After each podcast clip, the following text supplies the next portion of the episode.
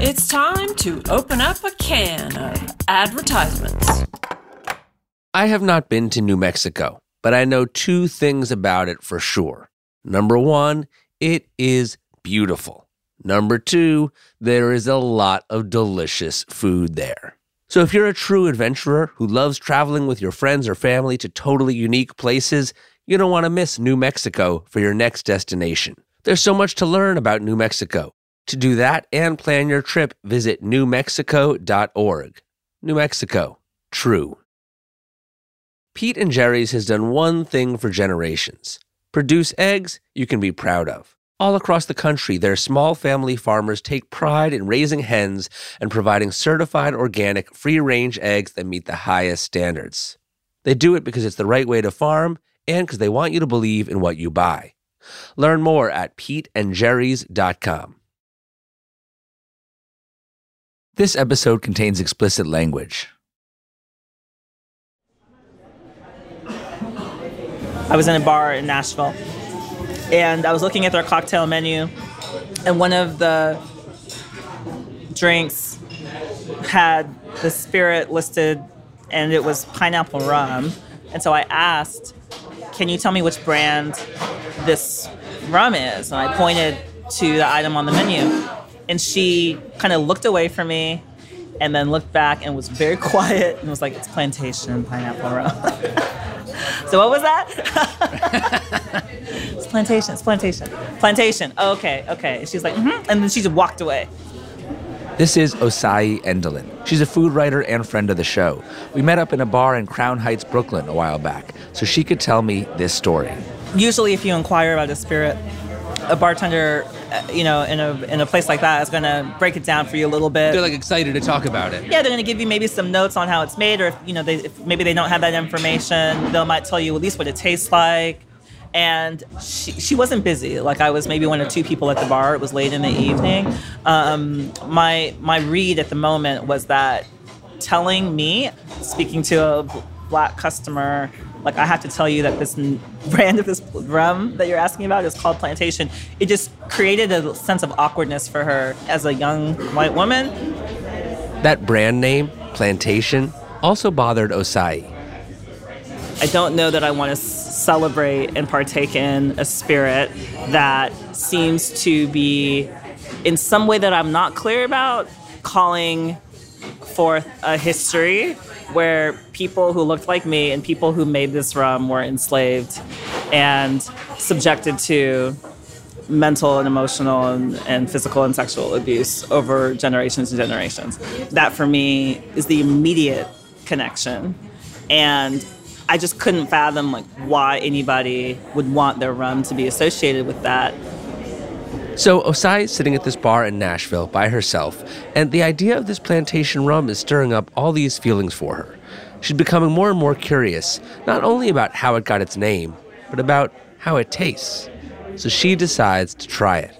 She orders the pineapple rum drink, the bartender mixes it all up, and brings it over.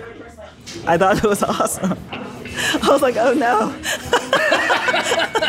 this is really good. Fuck. you know, yeah. Yeah.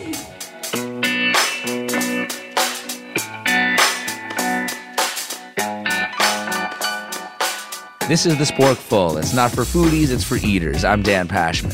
Each week on our show, we obsess about food to learn more about people. In the food world, the word plantation pops up a lot recipes, restaurant names, cookbooks.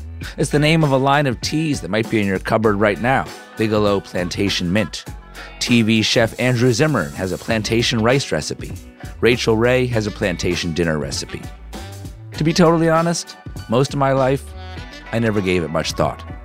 Until folks like Osayi and others started talking to me about it. So this episode's about the word plantation in food and how white people in America use it. Now, back to me and Osayi in Crown Heights over a couple of glasses of plantation rum. All right, so I have my plantation rum daiquiri here. What are you drinking, Osayi? This is a painkiller, and it has rum and coconut cream, and uh, I think there's some aloe in here. It's basically like a pina colada. With uh, some hand lotion mixed in. you know. Cheers. Cheers. Oh man, this daiquiri is firing on all cylinders. let me tell you. It's happening. Okay, back to the story. After Osayi discovers plantation rum in that bar in Nashville, she decides to write a piece about it. After all, she's a food writer.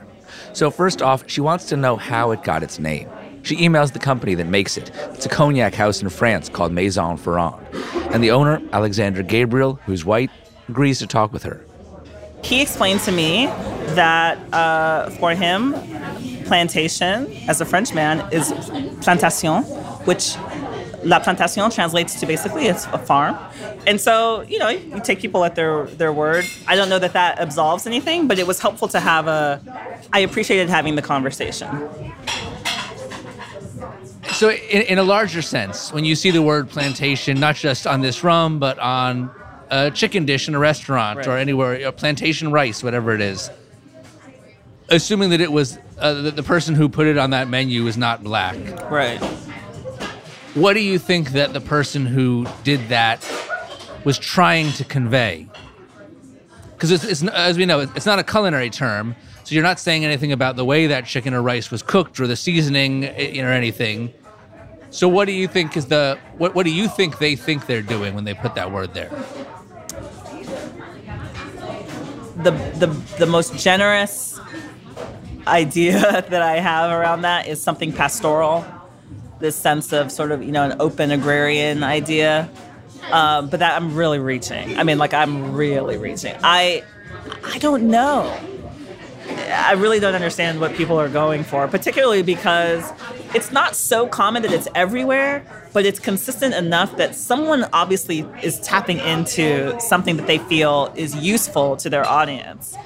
And that's the thing that I think people don't really want to be responsible for when they get questioned about this because they don't want to identify what that thing is. Osayi's piece about plantation rum was published by the Southern Foodways Alliance, and it got some attention. A white writer named Eric Ginsberg wrote a piece for Vice saying people should stop using the word plantation to sell food. He interviewed Osayi along with a lot of other top black scholars and writers in the food world Michael Twitty, Nicole Taylor, Adrian Miller, and more. Osayi was glad the conversation was happening, but one thing about that Vice piece frustrated her. white people need to be talking to more white people about things like this because it's not black people building the resorts named after a plantation and putting a fence in front of it. So Osayi, I'm gonna sort of try to set out to find some white people to talk to. to be as blunt as possible. That's what. That's You're what I'm going on an expedition. I'm going on an expedition. Yes. Um, what are you curious about? Well, I would be curious. I am not as interested in the conversation of stop using the word as I am interested in the investigation of why the word keeps appearing. That is a real, it is a touchy subject, but I, I would love to hear that conversation from a place of real in, inquiry and not just like, let me get through this because it's an awkward thing, but I'll just go back to business as usual. Um, I think it's going to be challenging for you to find somebody who wants to have a conversation with you that's like real. We'll see. I would love to be wrong. that would be a vote of confidence. Well, I'm not making any promises, Osayi. All right. Well, cheers. Cheers. Good drinking with you. This is great. I totally lapped you on this cocktail. You did. Well, I'll catch up. for you. Yeah.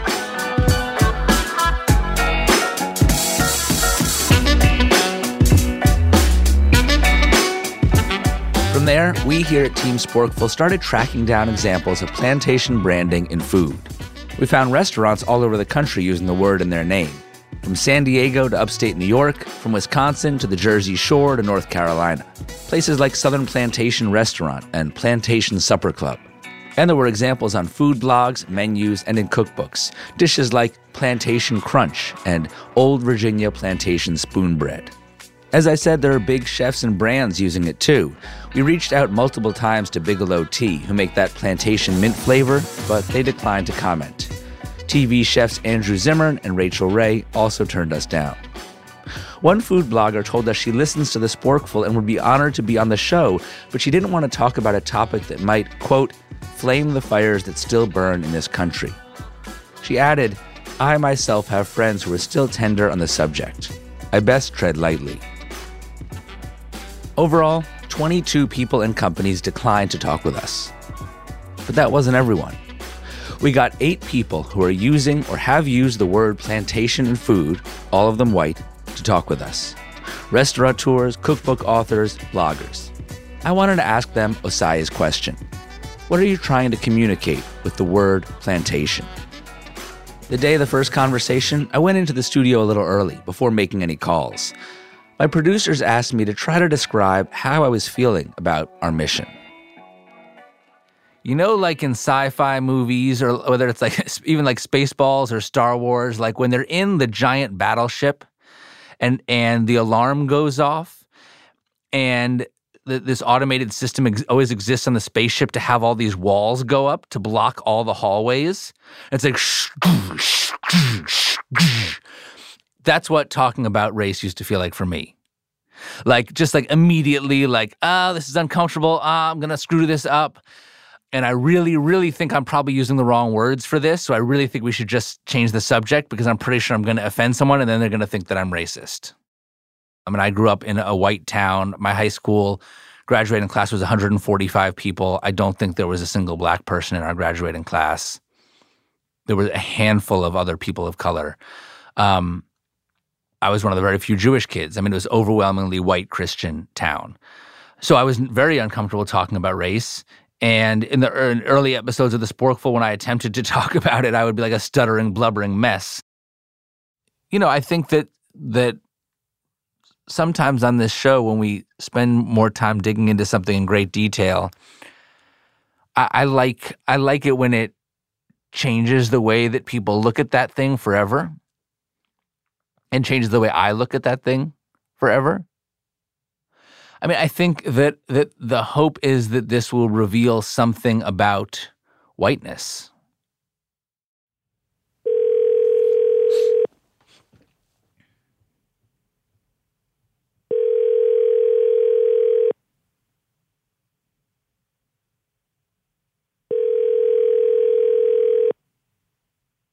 Hello. Hi, Blair. Yes. Hey, it's Dan Pashman from the Sporkful. How are you? Hi, Dan. I'm good. How are you? Good, good. Thanks so much for making time for us today. Yeah, good to talk to you. This is Blair Lonergan. She runs a food blog called The Seasoned Mom. She has a recipe there for Old Virginia plantation spoon bread. Blair is from Virginia, but the name is more connected to her grandmother, who grew up in Chicago with Polish immigrant parents. So, my grandmother at the holidays, she loved to go to Colonial Williamsburg to have a meal at one of the historic taverns, and then just to kind of walk around and see the holiday decorations and do some shopping. What do you think your grandmother especially loved about Colonial Williamsburg? She had this kind of fascination with Southern culture and um, historical colonial Virginia, just maybe some nostalgia or um, American culture that she was fascinated by because it was so different from the way she was raised and where she grew up.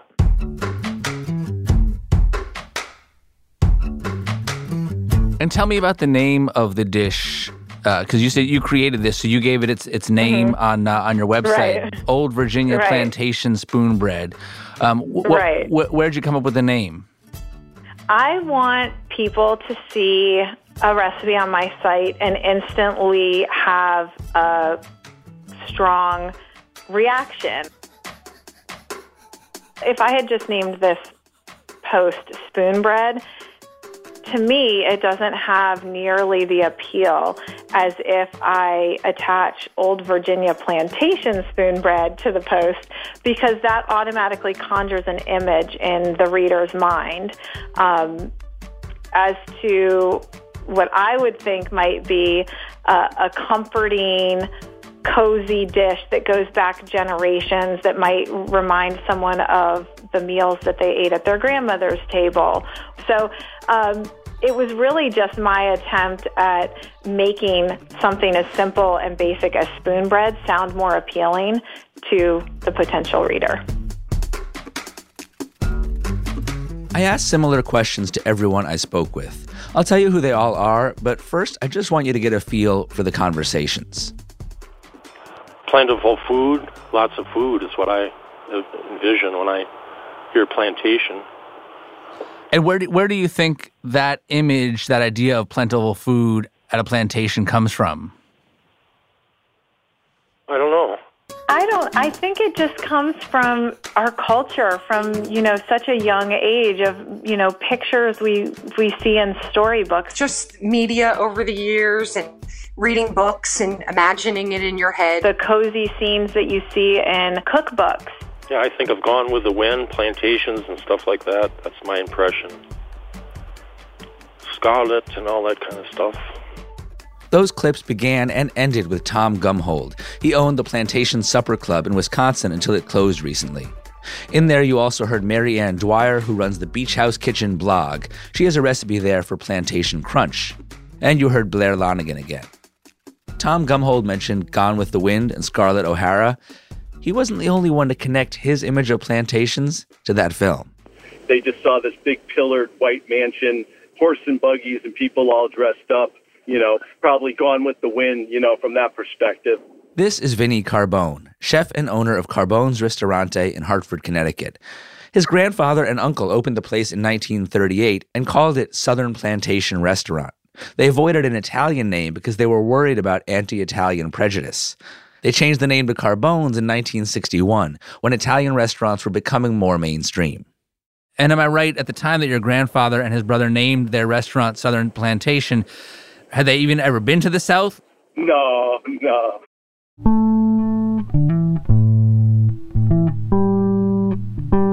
So, where exactly did that image come from? So, here's really the first question, Professor. Up until a year or two ago, if I heard the word plantation in food, someone offered me a dish of plantation chicken or a nice glass of plantation mint tea, that word plantation would immediately conjure for me an image of this old South home with the big white pillars, the columns in front, and the big wraparound porch.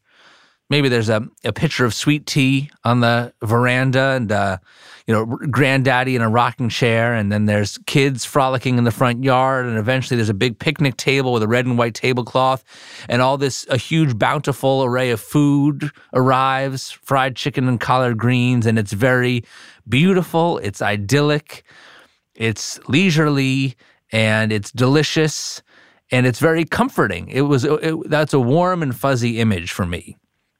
I have never seen that with my own eyes. I've never experienced that in my life. I'm a 42 year old white guy from New Jersey. So, my first question to you is how did that image get in my head? Hmm. Well, that's interesting because I was listening to your description of that, and I didn't hear you once say, and you were being served by an African American. This is Professor Karen Cox that image um, has been around for a long time, and it has so much to do with popular culture. Coming up, we take a deeper look at what that plantation image is really communicating. And we ask how so many of these folks I'm talking with, and I, got that blissful picture in our heads. Plus, the conversations continue and things get more tense.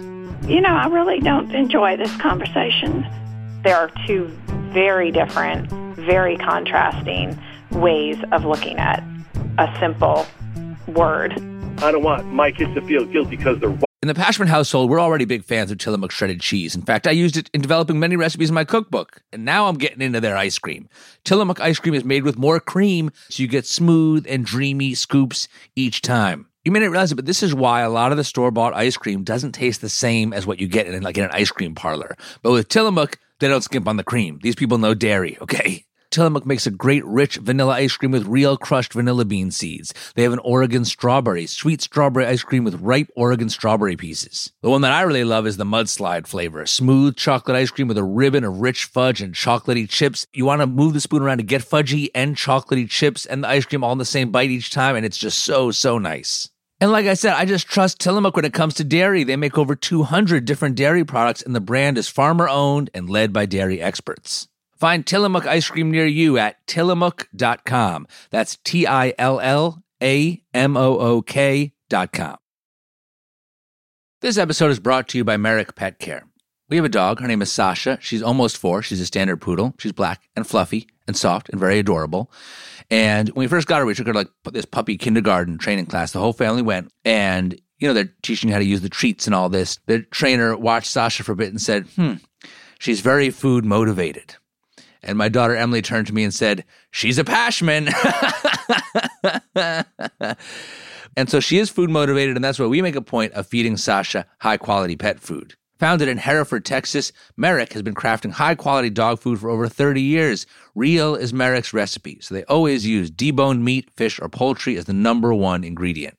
And let me tell you something when it's dinner time, Sasha is motivated. Okay, she is highly motivated to come in from patrolling the backyard at dinner, to get up off the couch, whatever she's doing, she will drop it and come running. Check out Merrick online or in your local pet store and look for their new packaging with real ingredients shown on the bag and inside it.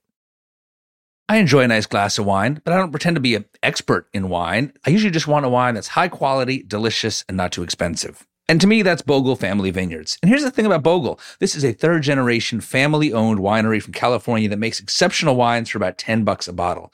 Bogle wines consistently earn Best Buy designations and high ratings from wine enthusiasts. And let me tell you something the folks at Wine Enthusiast, they drink a lot of wine, they drink a lot of fancy, expensive wine, and yet they still keep giving great ratings to Bogle.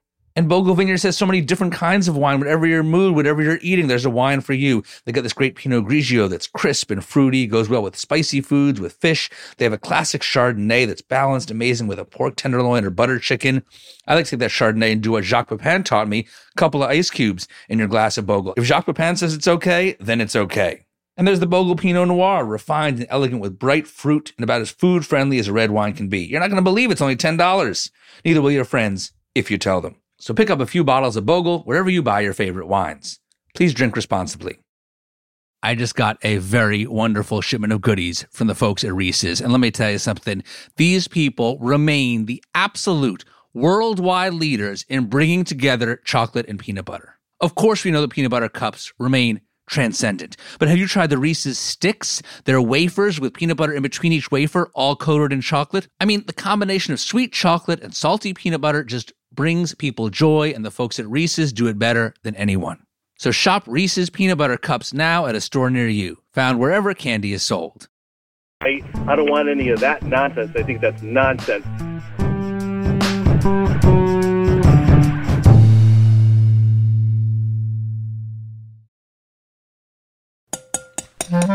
Hope you're hungry because it's time for some ads. Welcome back to the Sporkful. I'm Dan Pashman. If you're new to our show, I hope you'll take a minute and scroll through our feed, check out a few of our other episodes. We use food to get into science, history, culture, and absurd debates about the best way to layer a PB and J. Point is, we cover a lot of ground. I'm sure we have other episodes for you. And if you're enjoying this episode in Apple Podcast, please take a minute right now to subscribe. That helps out our show and it makes sure you don't miss future episodes. Go ahead, you can hit subscribe in Apple Podcast. If you listen in Spotify, follow. If you listen in Stitcher, favorite. Thanks. Okay, back to the show. And let's pick up with my conversation with Professor Karen Cox, who you started to hear before the break. She's a history professor at the University of North Carolina in Charlotte. She's white, and she's the author of Dreaming of Dixie How the South Was Created in American Popular Culture. Even before the Civil War, Professor Cox says white writers published plenty of books that made life in the South look pretty great, even for enslaved people. Then, in the late 1800s, this messaging started to spread as advertising and mass marketing emerged. That's when Aunt Jemima was created. But it was in the 1920s and 30s that the branding of the South and plantation life really took off. There were 75 films in the 1930s that were set on the plantation or in the plantation South. Even before Gone with the Wind was even a, an idea in Margaret Mitchell's head. You have an image of the South that is that is leisurely, that is wealthy, and and in which um, blacks play the role of of servant. Although they call them servants, they're not saying they're slaves, but that's exactly what they were. If you watch Gone with the Wind, that's what you see. You know, these these are faithful people that don't leave their white families. And Professor Cox says it wasn't just movies. Lots of food brands emerged around this time that portrayed black Americans in the role of servants, from Longwood plantation brand syrup to Uncle Ben's. So, what's happening at this time that's making Americans gravitate to this image of life on the plantation? Two things. First, the Industrial Revolution. Industry was just grinding people down, and they longed for a place that was American where things were easier. The other factor? The Great Migration. Black Americans are moving north in large numbers for the first time in search of work and better lives. And Professor Cox says that's making white folks in the North very anxious. So, marketers in New York create products and movies and books that remind white people in the North of a time when life was easy and affluent, when they were in their rightful place above black people. The basic message you may not have a black servant, but if you buy this pancake mix, it's the next best thing. What Aunt Jemima and all these other caricatures of the South were about was about Northern capitalism and, and wanting to just make a, they knew they could make a buck off of it. Yes, the Northern capitalists saw that they could make a buck by latching on to this whitewashed image and selling it. But what's what the you know the other side of that coin is like you know some marketing pitches work better than others. Some marketing pitches last longer than others. This one was especially effective and has bored itself deep into the public consciousness. And so, for that to happen, the people receiving the marketing have to really like it. You know, like it, it, has to really strike a chord. So it's not just a commentary on the people creating the advertising, it's also on the commentary on the people who are swayed by the advertising. I agree with that. I think it's, it's it is a combination of the two. You know, because you know, you don't sell anything that people don't already have in their mind. It's also the reason that plantation tourism takes off in the 1930s because people want to see it and feel it for themselves. I see the plantation as a place of horror. This is Professor Psyche Williams Forson from the University of Maryland in College Park. She's black, and her research in American studies focuses on cultural history, food, and race. All I can think about and all I can see is at some point on either side of me, women, men, children, as young as maybe three or four, were out there possibly under the lash and under the threat of being beaten, killed, having your family members sold away. Despite that association, Professor Williams Forson can see why plantation branding has been so effective. I mean, it's no secret that the South is a culinary bastion, right? This is where the tastes and the flavors come alive and and you know mix and mingle. So the notion of the plantation as a brand evokes it must be sweet, it must be flavorful. This is for a segment of the population. To be clear, the lines aren't completely black and white. Professor Williams Forson says it's not like all black Americans know this history. And as another historian we spoke with pointed out, there are black Americans who don't care about plantation imagery. Some even enjoy it. But the history of that imagery is one of white marketers trying to appeal to white consumers. It evokes a past that has long gone for a lot of people that many wish was still there. Um, there are too many people coming into this country. We need to close the borders. We need to do this. We need to do that. That idyllic past gets put on these objects to soothe the nervousness and the discomfort and the frustration. Now, you may not, in your mind, you may not go back to slavery or anything like that. You may not drink plantation tea and think slavery or think, you know, but what it does is there's an unconscious comfort. So, Professor, as I said, up until recently, the word plantation would have evoked that happy, idyllic image that I described for me. Mm-hmm. How is it possible that I was able to go 40 ish years living in America without having any, without having that image ever challenged or questioned? Well, that's a very interesting question. Who's going to challenge it? What, what spaces were you in that that question, that image would have been challenged?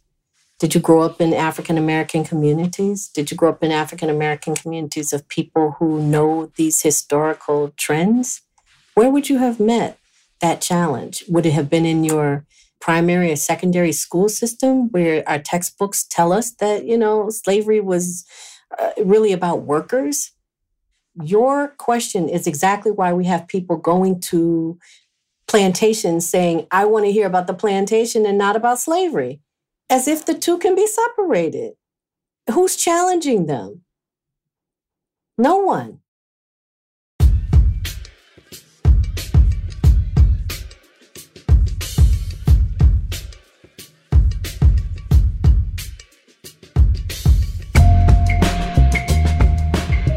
That plantation branding that both professors talked about, you still see plenty of it today. Bigelow is one of the biggest tea companies in the country. You can find their tea at Walmart, Target, Amazon. Like I said, they sell a plantation mint tea. And they also have a black tea that they advertise as coming from their Charleston tea plantation. The back of the box reads Over a hundred years ago, tea planters brought their finest ancestral tea bushes from China and India to Wadmalaw Island near the historic old city of Charleston, South Carolina. Now, the direct descendants of these very plants have been lovingly restored to their former grandeur here at Charleston Tea Plantation, a lush subtropical tea farm. The label continues It is in this context of great natural beauty and colonial pride that we bring you American classic tea. Please come see us for a unique, enjoyable tour of a working tea farm. And then Bigelow's website says the tour is, quote, a terrific way to experience historic Southern culture and a living piece of American history. Again, Bigelow declined multiple requests to comment for this episode. But as you heard, eight white folks using plantation branding in food did talk with us. Now, let's get back to those conversations. Let's move a little bit beyond specifically the word plantation and think of it more as an issue of plantation imagery an image of the old South that has been ingrained in all of us, including in me. Mm-hmm. This is Britton Thrice. He publishes the Junior League of New Orleans Plantation Cookbook, which first came out in 1972. I, I wonder if you worry at all that today in 2019 that the book is in some way contributing to the furthering of this idyllic, very incomplete image. Oh boy, who knows? Um, you know, I would, I would almost, you know, I would want to hear from uh, a contingent of, of uh, Afro Americans and, and to see if they have, if they had any, what their feelings were. I, I don't think that you meant it this way, but I'm curious just to sort of like unpack a little bit. In in saying that that was your goal in using the word plantation, that readers would have such a sort of warm fuzzy feeling. What you may inadvertently be saying is this is, this recipe is and this blogger for white people. No, and I, I know you don't intend it that way, but I, what I, I guess what I'm saying, look, I make this mistake too. Sometimes in our podcast, I'll say something a certain way and realize that, like, oh, the way that I said that was like, as in my head, I was only talking to white people. So I think that it's a, an understandable thing to do, but like inadvertently, can you understand how it could come across that way? I can now that you've yes, now that we've had this conversation. And that is obviously, or I shouldn't say obviously, that is definitely not what I intended. That was Blair Lonergan again. She was the very first caller we heard. Now, this next group includes Marianne Dwyer and Vinnie Carbone, both of whom you heard earlier. You'll also hear Ruthie Frierson, who helped write that plantation cookbook. And first, we'll hear Annie Butler, owner of the Butler Greenwood Plantation B&B. It's on land that's been in Annie's family since it was a working plantation when her family owned enslaved people. I don't like the implication that plantation means something negative. Um, by the same token, I don't like the the Scarlett O'Hara, you know, movie version of the the romance of it either. I mean, it was a fact of life. It was a big farm. I mean, I I don't think anyone should forget, and I'm not trying to forget, and I don't think any of us should ever try to forget what happened, um, and what what it was like for people who worked on plantations. But, um, you know, I think what I try to focus on, um, you know, when I cook is I want to focus on the, uh, you know, the hard work that the people did on those plantations and the food and the recipes that came out of it. And, you know, that's, that's, that's the, what I tend to, to focus on. You know, we recognize and respect that, but it still was part of our history and can't be swept under the rug. Look at human hi- history. People were in bondage longer and harder, and, and that's not saying what happened was right, but, you know, let's just move on. You know, my God, let's just move on. History is history, and you don't erase it, and you don't take down all of the monuments to to it. Um, political correctness is is fine, but it's just gone to the opposite extreme, and somewhere in the middle there needs to be a balance uh, of how much of our history we're willing to to erase and rewrite, because I don't think that that is going to solve any problems. What does it say about living in America that you and I can go through our lives without having to think about what the word plantation means to black Americans? Right. I, I don't know. I don't know what that says about our culture that we don't want to acknowledge or we don't want to focus on or we don't want to uh, admit this aspect of our country's history. I, I don't think that's really fair because I've thought about it since I was a little girl. I mean, a tiny little girl. And when I was in fifth grade and I rode a streetcar and they didn't allow blacks to sit in the front, they had this, I'd sit in the back with the blacks. I mean, I, I thought it was disgraceful. I mean, I always had that in my heart, and my feelings, and in my, my faith. How could I get managed to be 40 something years old in America and it never would have occurred to me until a black person pointed it out to me that the word plantation has a negative connotation? I have the luxury of going 40 something years without ever having to even think about it. Right. Right. No, no, I no, no I, I, I And get that is- but, that is a um, different should- but- experience. But, do you feel do you feel guilty about it? Um, sometimes. Because that that's not right. I don't want to feel guilty. I want to know how you feel. I want to know what you've been through, um, so we don't repeat things of the future. And it's it's it's just healthy to have a perspective. And maybe there's smarter people than me that can make real curriculums to teach people the entirety of the times.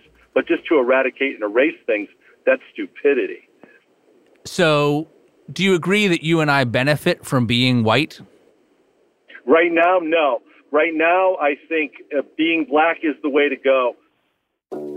You know, I really don't enjoy this conversation much. I, I, I did not come into it thinking that this was going to be turning me into an apologist for slavery.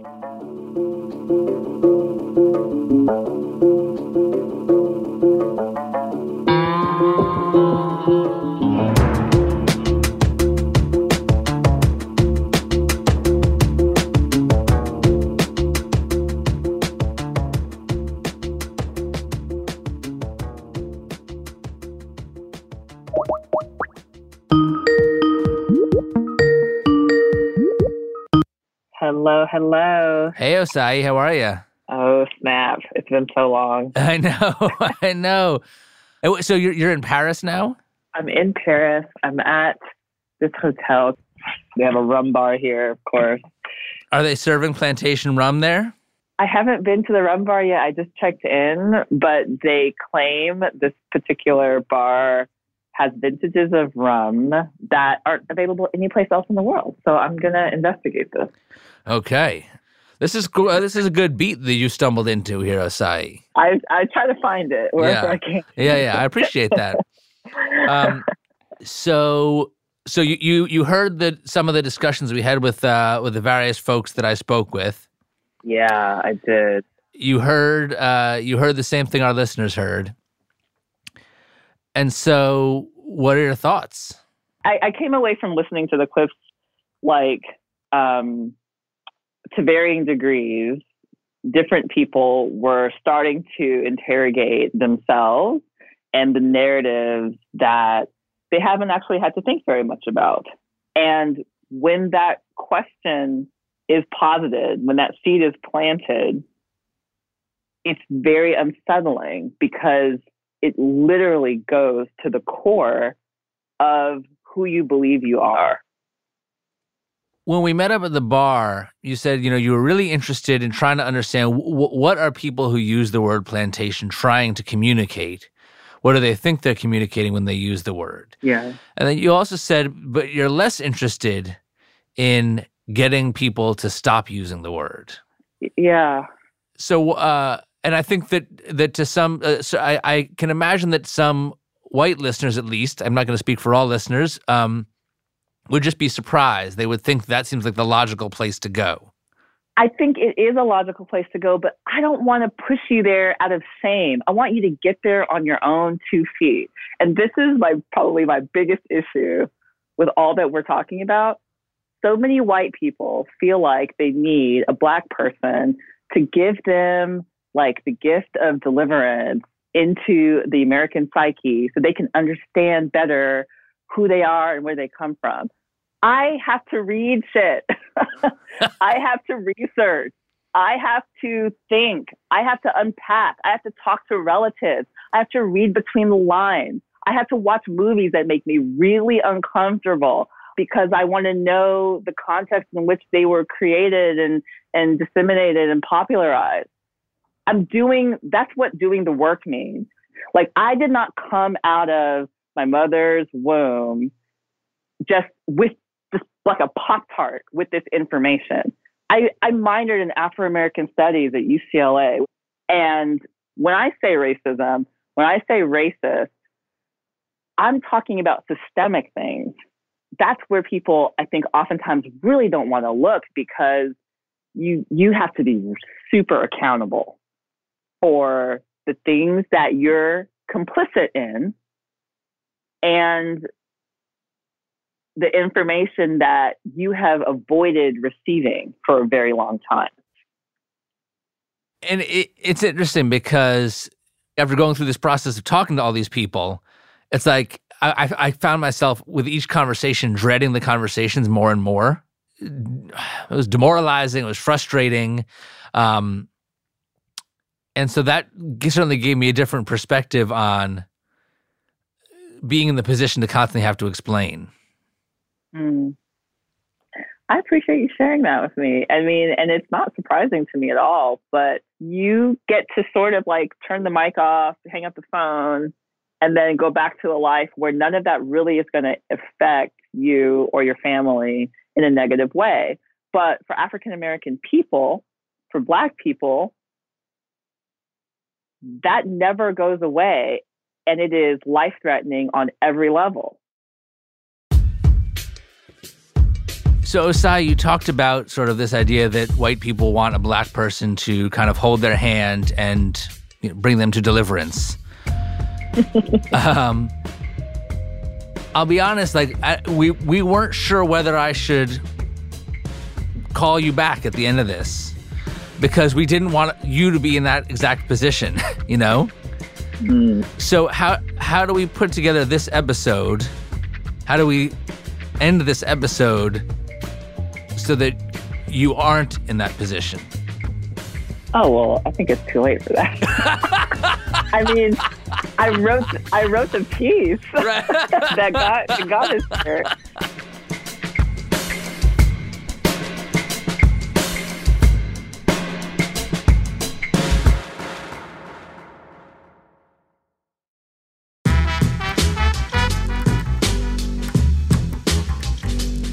One of the questions I was left with after all this was if we were to really try to tell a more complete history of plantations, what would that look like? And how would most white Americans react? So, next week, in part two of this series, I'm going to a plantation to find out. And not just any plantation, Thomas Jefferson's Monticello. The kitchen at Monticello was probably the most influential in American history. I'll tour the kitchen with a descendant of the enslaved chefs who cooked there, as well as culinary historian Michael Twitty. That's next week. If you connected with this episode and think other people might appreciate it, I hope you'll share it on social media and tag the Sporkful. And please subscribe to our show in Apple Podcasts. If you listen in Spotify, follow. If you listen in Stitcher, favorite. Thank you. My thanks to food writer Osayi Endolyn. Her essay that inspired this episode is called Distilled Identity. It was published by the Southern Foodways Alliance. She also has an essay in Charlotte Druckman's forthcoming anthology, Women on Food. And she's lately been a guest editor on Eater.com's Young Guns section, which features newer industry talent. We'll link to all of Osayi's work at sporkful.com. Thanks also to Shannon Mustipher and everyone at Gladys in Brooklyn, where Osayi and I had our cocktails. That reminded me just how good a classic daiquiri can be. Rum, sugar, lime juice, that is all you need. And the one at Gladys was on point. This show is produced by me, along with senior producer Anne Saini, and associate producer Ngofen Mputubwele. Our editor is Peter Clowney. Additional editing and production on this episode by Osayi Endolyn, Claire Rawlinson, Oluwakemi Aladesuyi, Nick Jones, Harry Huggins, and Brian Moore. Our engineer is Jared O'Connell. Music help from Black Label Music. The Sporkful is a production of Stitcher. Our executive producers are Chris Bannon and Daisy Rosario. Until next time, I'm Dan Pashman. And I'm Ari Strauss from Washington, D.C., reminding you to eat more, eat better, and eat more better.